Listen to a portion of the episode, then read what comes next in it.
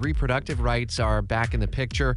Kansas voters sending a resounding message to the nation. One of many takeaways from one of the busiest primary days this summer. We're still three weeks away from uh, Florida's primary, uh, with early voting getting underway uh, starting on Monday throughout much of this state. Fox's Tanya J. Powers here live with an update on some of the other key messages that were sent by voters. Tanya, a lot of key races and decisions, in some cases, still being decided. For example, out west in Arizona. Mm-hmm. Yeah, exactly. The Arizona gubernatorial uh, primary there, the GOP primary, you had uh, the it was kind of the Trump versus Pence ticket. Uh, you had the uh, the Trump-backed candidate Kari Lake. Um, she and Karrin Taylor Robson uh, were, you know, they were the neck and neck ones. Actually, at this point, Robson was uh, endorsed by the former Vice President Mike Pence the at this point it's still too close to call. They're still counting ballots, late you know late arriving mail ballots, election day ballots, that kind of thing.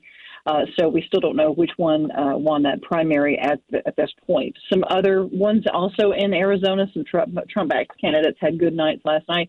Senate candidate uh, Blake Masters won his primary. He's Trump-backed, as was uh, Mark Finchem uh, Secretary of State's uh, race in that in that state. Uh, he won his primary. He was a state lawmaker who worked to overturn uh, the 2020 loss of Trump in that state. Um, there were some uh, also. Let's see what else. Uh, oh yeah, the Arizona House Speaker in the state legislature, Rusty Bowers, lost his Republican primary for a state Senate seat to a Trump-backed candidate. Uh, Bowers, it's important to note, testified at a January 6th hearing about Trump's pressure to overturn the 2020 election. Those are some of the, the big takeaways in Michigan. Uh, we've also now got a kind of a rare setup, a woman versus woman general election for the governor's race there. You have Democratic Governor uh, Gretchen Whitmer, who is seeking another term. She is being challenged by the primary winner from last night, the Republican gubernatorial primary winner, uh, Tudor Dixon.